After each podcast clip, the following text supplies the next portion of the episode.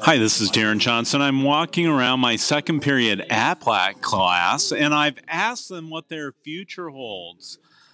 Hi, what's your name? No comment, please.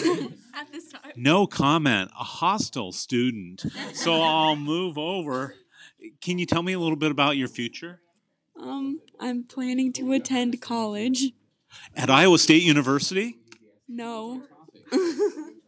Oh, why not?